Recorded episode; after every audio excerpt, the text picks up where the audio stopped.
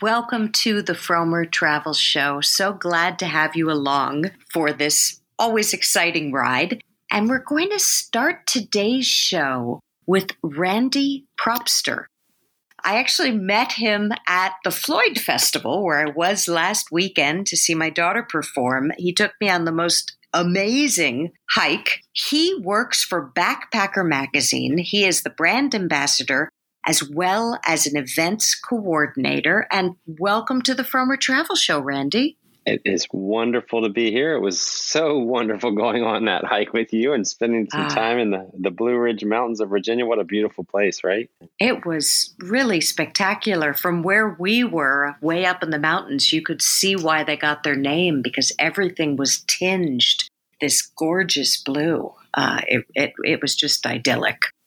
And I wanted to have you on because I think a lot of people who used to be devoted urbanites have gotten into nature in the last year. And that's good news, but could be bad news too, because a lot of these folks don't know what they're doing out in nature. Is that is that fair to say? You know, we're, we're we are seeing that. You know, as much as for me, I have encouraged my entire backpacker career. So I've been with Backpacker Magazine for 15 years now, and that wow. entire ride for me has been devoted to inspiring and informing folks with the hope that they would want to spend more time outdoors. I actually have run a program we call our Get Out More program. So mm-hmm. you would think that I'd be ecstatic with this idea that more people than ever really are getting outside. And we see that because there are hardly any parking spots left at trailheads. And, you know, there, there's just this mass, you know, connection now to, to nature. As much as we were forced to disconnect with the way the world uh, you know, forced us all into our own little corner, so to speak. We all recognized how important it was to to connect to the outdoors, and and people are doing that. But but if they're not doing it in the right ways, they can not only put themselves in danger, but they could put nature in danger. And, and we want to do everything we can to, to prevent that. And it starts with making sure that there's that level of information and, and knowledge and prerequisite planning and preparing that that really just is is a must to safely and, and successfully navigate being in the outdoors. Yeah. Well, on your hike, I not only saw some beautiful things, I also learned a lot. And you taught me something I never knew before. If you're on a trail and there's a puddle in front of you, you're supposed to walk right through that puddle. I was so surprised to learn that. Why is that?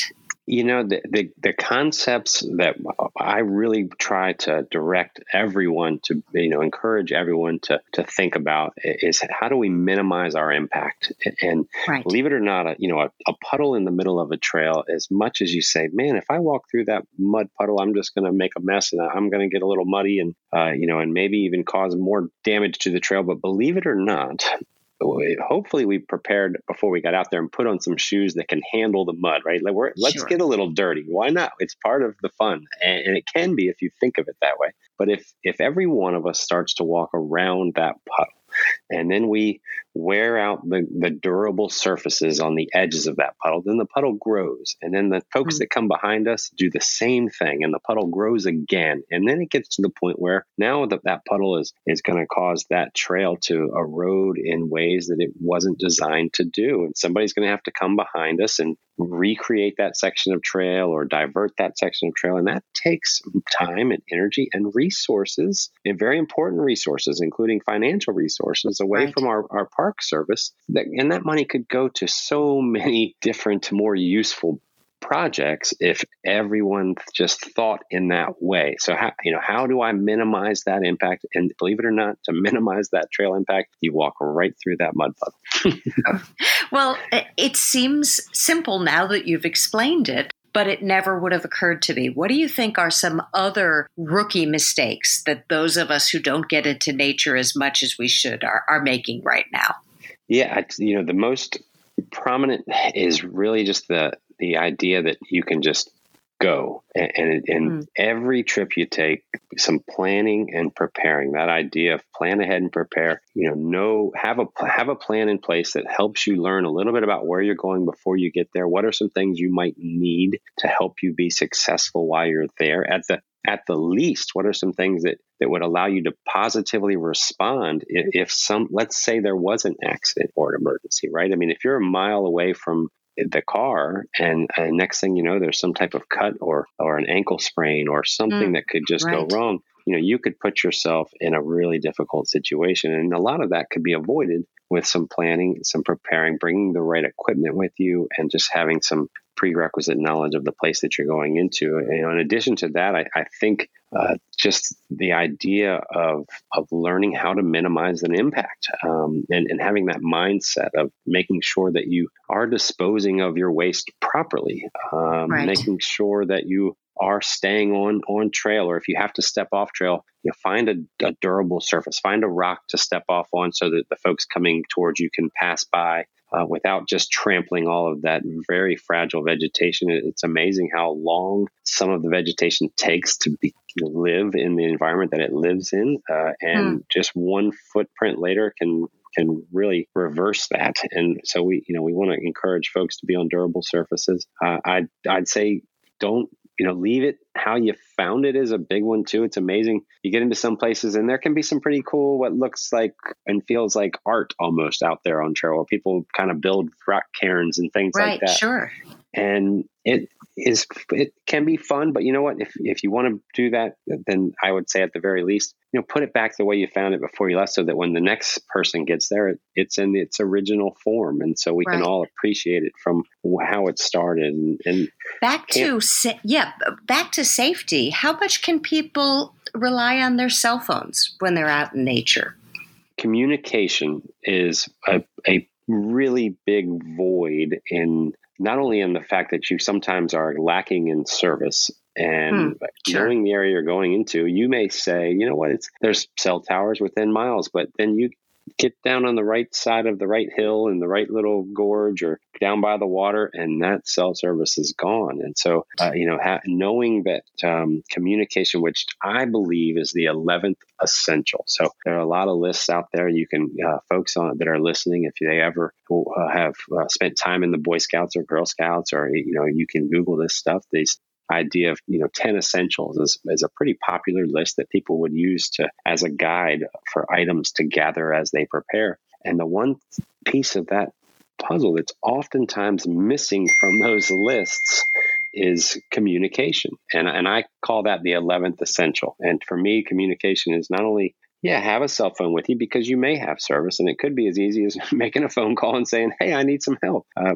but if you don't have service, then make sure before you get out there on on trails. So you've communicated to someone where you're going, sure. when you're yeah, going, yeah, yeah. when you plan on coming back. Uh, bring a, an emergency whistle with you. Maybe a, a, small mirror can be fantastic as a way to uh, reflect some light towards uh, somebody that might be at a higher point on the terrain or even a plane going by, learning some of the skills that, that come along with some of your other equipment, knowing that a strobe light, uh, a flashing light in the in the backcountry can be seen as a sign, of a signal and even a fire. But I tell people all the time uh, that equipment is only half the battle because uh, sure. uh, if you build one big smoky flame filled fire and a plane goes overhead, they're going to look down. They're going to be jealous that you're having a great time around a cool campfire.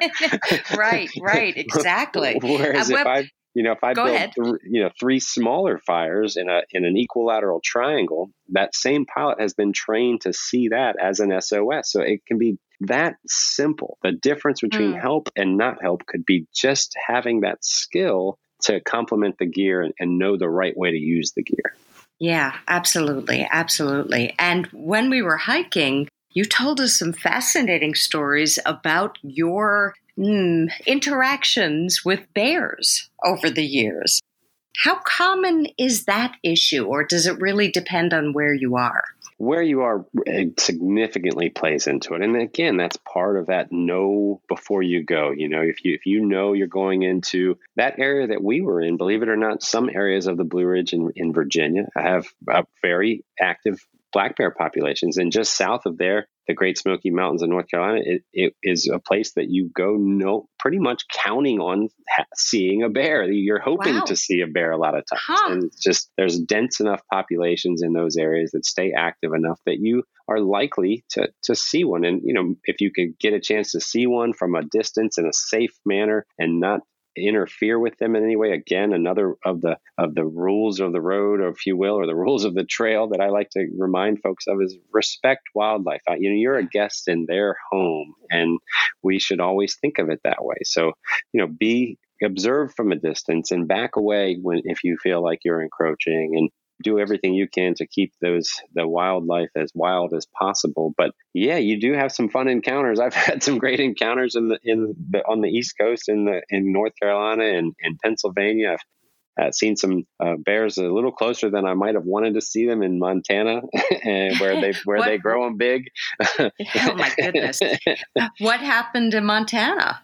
Well, it, you know, that was just a, a matter of, uh, I knew I was in heavy bear territory and I love the Bob Marshall Wilderness. It's a fantastic uh, wilderness area, the fifth largest wilderness area in the United States. It basically runs all the way up to the southern border of Glacier National Park, which creates a, a ma- marvelous you know backpacking heaven in in my eyes just because i am just so uh, much enjoy the remote nature of backpacking and feeling like you mm. really do take a step down on the food chain but you also have to be really aware and and you come around the wrong corner at the wrong time and and you can put yourself in danger really quickly and so fortunately for me it de-escalated very quickly but uh, you know a, a, a very large bear, and and I made made eye contact to the point where we both knew we were there, and uh, wow. uh, that's a, that can be a little unsettling. Did you yell? Did you make yourself as big as possible? Did you play dead? I mean, what's the best scenario, or does it depend on the type of bear?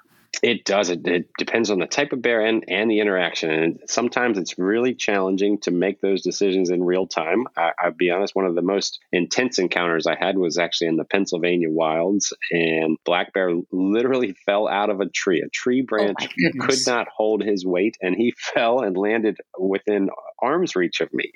Wow. and at, at that moment, it was just shock for uh, not only for myself, but the bear was equally shocked for having fallen out of a tree. But fortunately, uh, it immediately darted away.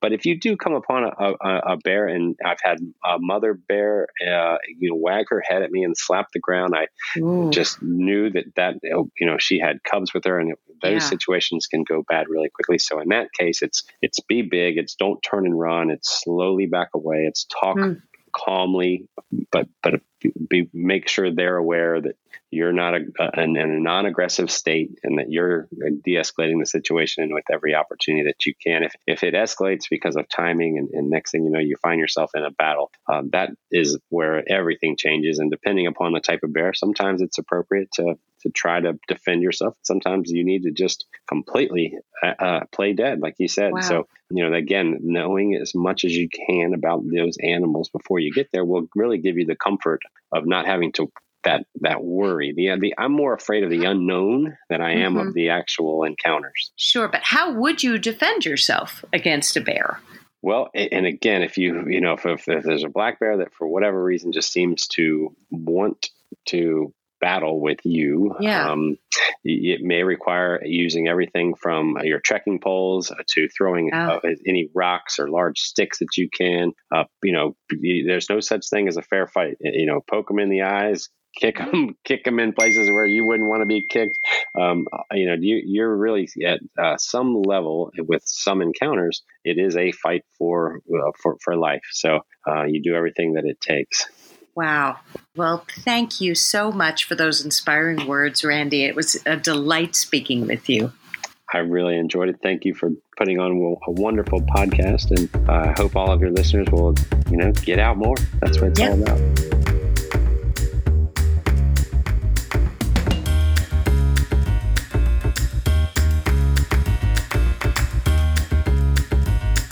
Our next guest is Catrina Davies, who embodies the spirit of adventure, as you will see. Welcome to the Frommer Travel Show, Catrina. Thanks. Thanks for having me. So, I read an article you wrote in the Guardian newspaper, and it said at the bottom you have a book called Fearless. Was the article that you wrote uh, an excerpt from the book or based on the book? It was based on the book. Yeah, it was kind of, I'd taken a section from the book and then gone a bit deeper into it.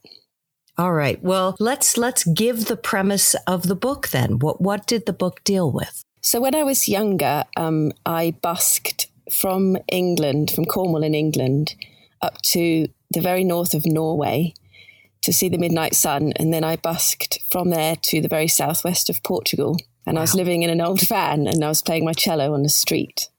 And so uh, that's so you you mean so you know sometimes it can be hard on on podcast. So she didn't bus, she didn't take the bus.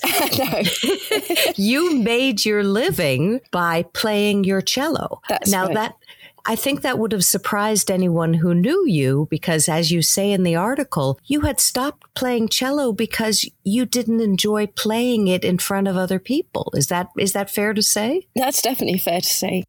Yeah, yeah. It was it was definitely a departure for me. It wasn't something I I was particularly comfortable doing, certainly at first. So fearless, obviously. So so what made you decide to undertake this adventure?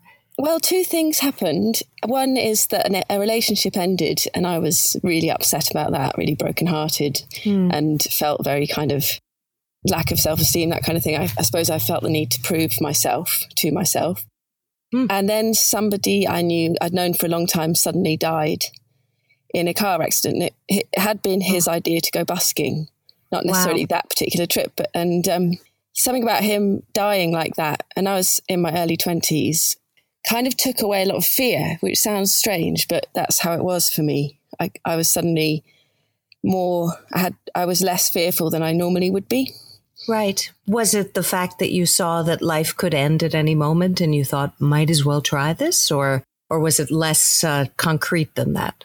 Yeah, it was. I mean, you know, I can I can understand that statement now, and I, and yet now I feel all the old anxiety. But it was more visceral. It was more a kind of I don't know. I don't fully understand. It was it was just that I wasn't scared for about right. a year.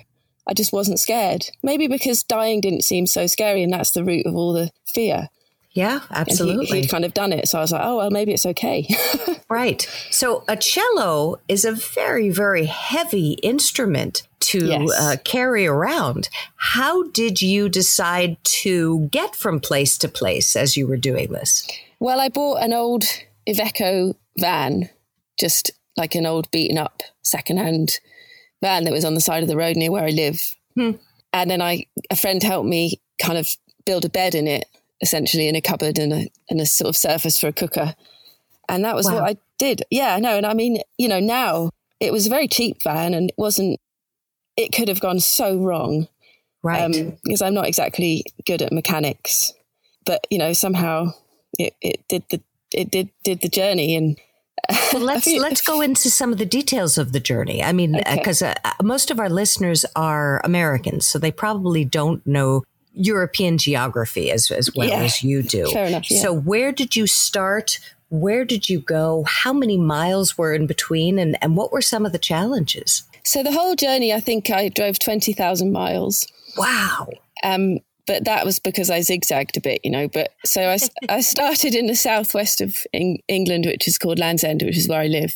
And then I drove to the north of England. And at that time, you could get a ferry from Newcastle to Bergen in Norway, which is quite a mm. long journey. It's probably, I can't remember how long it was, but it's at least 24 hours. Wow. And Bergen, I don't know if anyone knows about Norway, but that's kind of in the relatively south. I mean, Norway's one of those very long, thin countries like Chile, Right. So so it kind of has it's yeah, it's sort of very it takes most people I met in Norway had never been to the north of Norway, that kind of thing. And oh. um so then I traveled kind of around the south of Norway because I decided I didn't want to go north because I was too it was too much. And then mm. you know it's a lot cut a long story short, I ended up going back to my original plan, which is that I wanted to go to the Arctic Circle and right to the north of Norway, which is actually the most northerly point on mainland Europe. Wow. And look at the midnight sun, which is the term for the when you get to see the sun not setting, basically. So it's right. obviously light 24 hours a day above the Arctic Circle for a certain amount of time in the summer. And then after a certain point north, which changes as the summer progresses, obviously, you can actually watch the sun not setting, which is quite a strange experience. What does it look like? it just kind of just dances kind of... around the horizon and then starts rising again.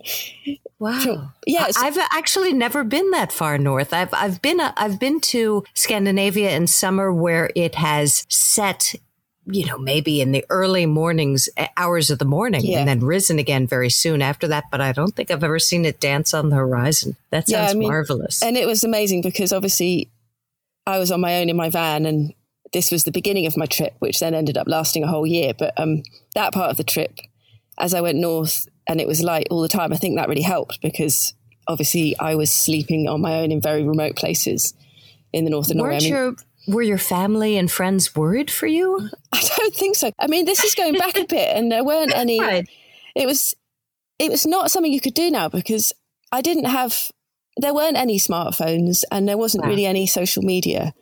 There wasn't any social media at that time. Yeah. I mean, I think MySpace was invented while I was away, and mm-hmm. I literally had no access to news. So it was actually the summer that Hurricane Katrina was happening. Oh, and I okay. didn't know until I came back south. Wow which now you know you can't imagine that level of of kind of you know isolation. It yeah. sounds wonderful. Well, it sounds it? great. Yeah, to be time, so it, disconnected. It just felt normal, and now yeah. it seems like such a what an incredible experience to have to just be able to. I mean, it, yeah, right. yeah, and it well, obviously what, would be very different now. I think when I've traveled across Europe and and across the U- United States too, you see buskers, people out on the streets playing music or doing magic or doing comedy or whatever their skill is yeah. to make money. And I've always wondered about the lifestyle. So, in terms of the nitty gritty of it, how much could you make playing your cello? Was it enough? Because uh, Scandinavia is expensive. Well, it was enough because I had my van. So, all I had to really buy was diesel and food. Hmm. And yeah, it was enough. Like, there were days, obviously, where I had bad days and I didn't make very much, and um, that was depressing. But you know, it wasn't like I had any particular schedule, so I was I was able to just wait. I mean, there were definitely stressful aspects, but more to do with peop- other buskers. So it can ah. get it can get quite political, as you can probably imagine. You know, if there's a good spot, right, everyone wants it because there's a lot to do with noise and amplification sure. and all of that. Like you know, were you competing with the other buskers? Uh, did yeah. they have spots? Were yeah. they like permanent fixtures and you would just come into town and upset people? well, it changed and, and every country had different rules as well. Um, mm. And so, you know, Germany's very organized and, you know, you had like your own little shift for 20 minutes in the middle of a shopping center and then it would be someone else's turn. And it was really wow. formalized. And then, you know, in Norway, I think once I was playing in a shopping center and the police kind of I can't remember if they, I can't remember now if they moved me into the shopping centre or out of the shopping centre, but they found me a spot where they said I could play. Wow. So, you know, it was all just kind of really feeling my way through. And then as I went south in Europe, you get the kind of thing about playing outside cafe terraces, and that can ah. be quite good. But to be honest, yeah. I think I made more money in Northern Europe, in Scandinavia. I think places where buskers don't go was better. Interesting. Huh. Yeah. so you were you were a novelty in Northern yeah, Europe. especially yeah. with the cello because that was helpful because it's just not something that people normally busk with. Yeah, well, uh, yeah, so so heavy, especially with the plywood case, which I have. right, right. Oh my goodness. So. Yeah. One of the things I found so moving about your piece was all of the kindness yeah. that you experienced as you traveled around. That seemed to really keep you afloat. Can you give some examples of that? Oh, I mean, it just happened over and over again. Like, I suppose I learned that it's probably a lesson we forget, and I've forgotten now, which is that if you put yourself out out on the edge where you're out of your safety zone and you don't really have any support, then you kind of invite support. It sounds mm. strange, but I I certainly found over and over again people would just kind of take me in and feed me and let me stay and and um, when I hurt myself they'd look after me and I think people are basically kind, and it's it's kind of good to remember because I'm not sure that our leaders are always particularly kind. But yes, that's I, true. I yeah. think people are, yeah. and that's certainly my experience on that trip. You know, like beyond beyond just normal kindness, I kind of had life changing kindness. Yeah, yeah, absolutely. Well, to read about it, you should yeah. pick up Catrina's book, Fearless. And thank you so much, Catrina, for appearing on the Frommer Travel Show. Really appreciate it. Oh, you're welcome. Thanks for having me.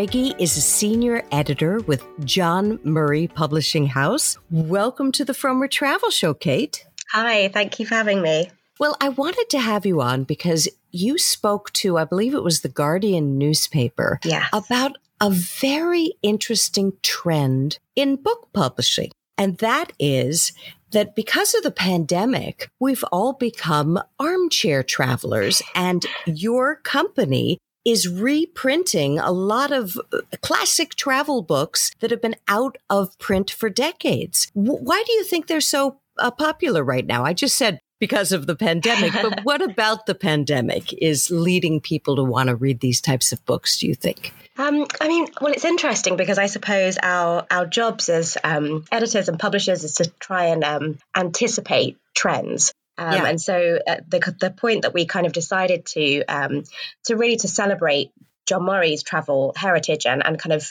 classic travel writing more generally was was quite early on in the pandemic, kind of on a hunch that um, that you know because in the past people have been able to to to travel and, and to see these places, you know, because if travel has been democratized in the last couple of um, decades, um, but that now suddenly we're all stuck at home. You know, yeah. myself stuck in London, um, and and kind of desperate to to kind of want to feel like we could travel in any way.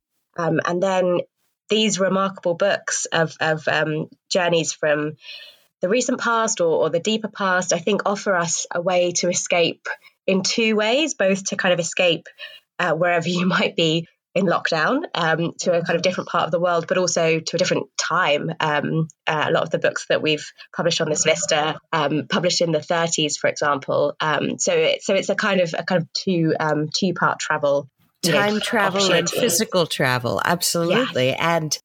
Some of them will give you a better understanding of how the destinations we may know and love came to be what they're like today in a certain way. Uh, there was one by a young man who decided to walk across Europe. Yeah. Can you can you tell us about that? Who was that author? So this is Patrick Leigh Fermor, um, who you know I would recommend to um, to anyone who, who hasn't read him. He is a, he is a true kind of treasure of, of travel writing, and A Time of Gifts is the first book in a, a trilogy that he wrote about um, what he called his great trudge across Europe when he was only 18. Um, wow. And yeah, he's, I mean, he's described on, I think Wikipedia call him a cross between James Bond and Graham Greene and um, uh, that. Uh, someone whose name I'm forgetting now, but yeah, he's he's this kind of amazing adventurer, but he's also just writes the most beautiful prose. And so he kind of set out um, as a young man to walk across Europe with only a backpack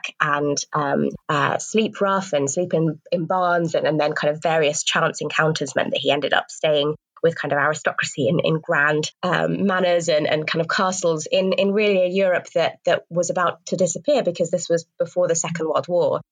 Um, right. And so, yeah, it's it's a, it's just a remarkably vivid book, but it, it does exactly that thing of, of capturing um, a place in a time that, that has gone and that you know you can only really recapture through these through these books.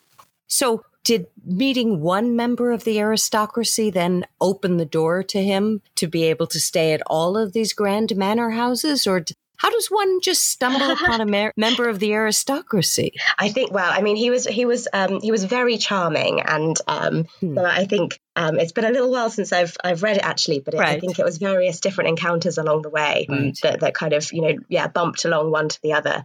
And I suppose yeah, just I suppose it's that that thing that happens when when you travel where sometimes just a you know a chance conversation can lead to something uh, really remarkable and that was that was the case. He was um yeah he was quite a, a, a, remarkable guy. Yeah well it sounds like it. And then there's also i hope i'm pronouncing her name right freya stark uh, yes. uh, who i've i've always heard about but have never been able to read i guess because some of her books now are are out of print. But she was quite the adventurous woman. T- tell us a little bit about freya stark yeah, I kind of I've kind of fell in love just with her just by reading her biography.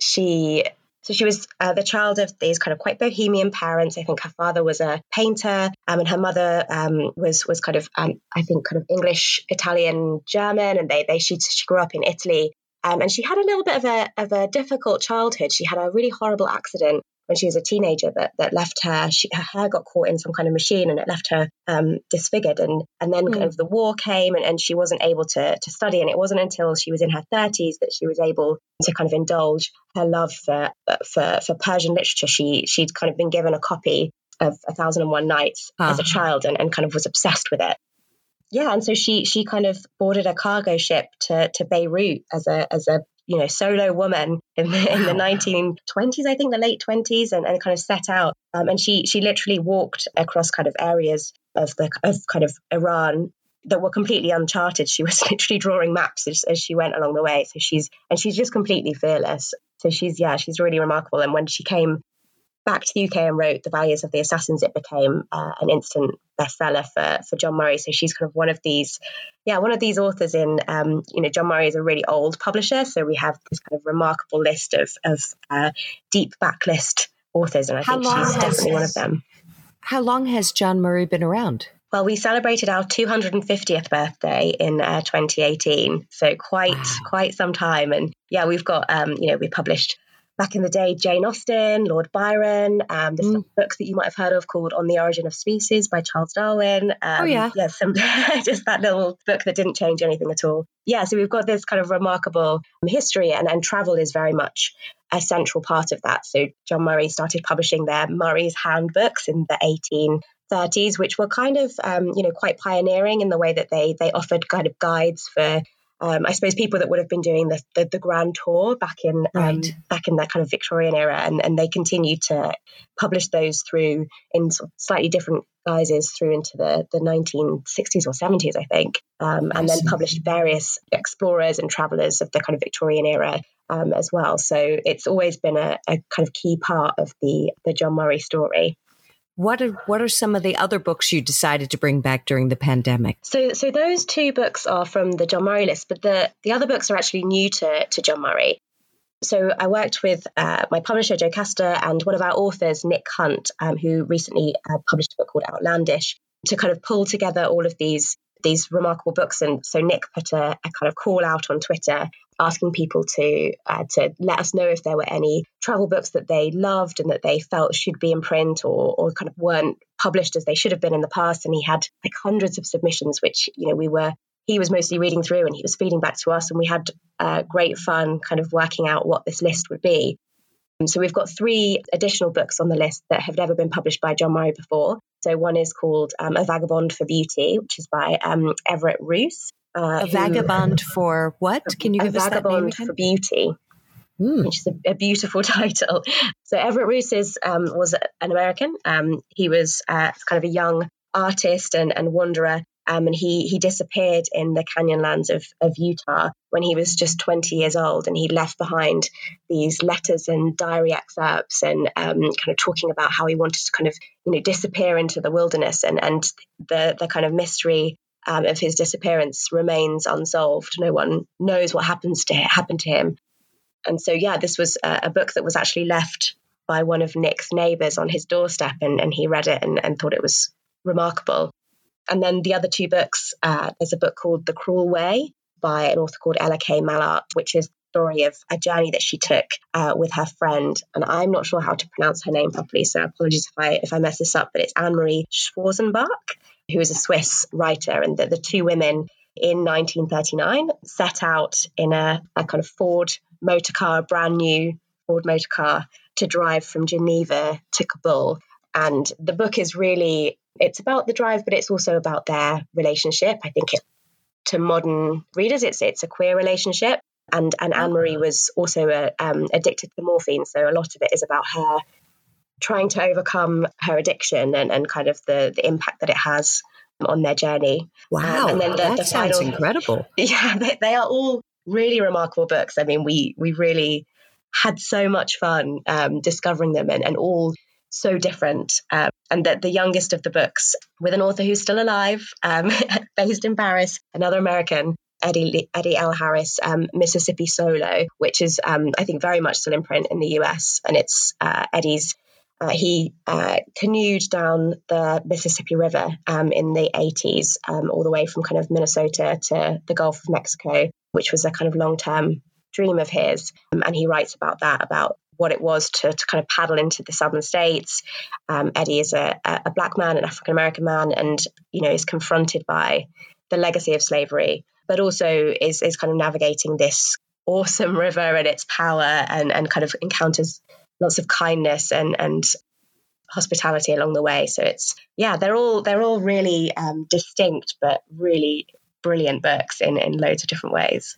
Well, they sound amazing, and we are so grateful to you to, for for telling us about these books. Uh, once again, they're published by John Murray, and thank you, Kate, for appearing on the Frommer Travel Show. You're welcome. Thank you so much for having me.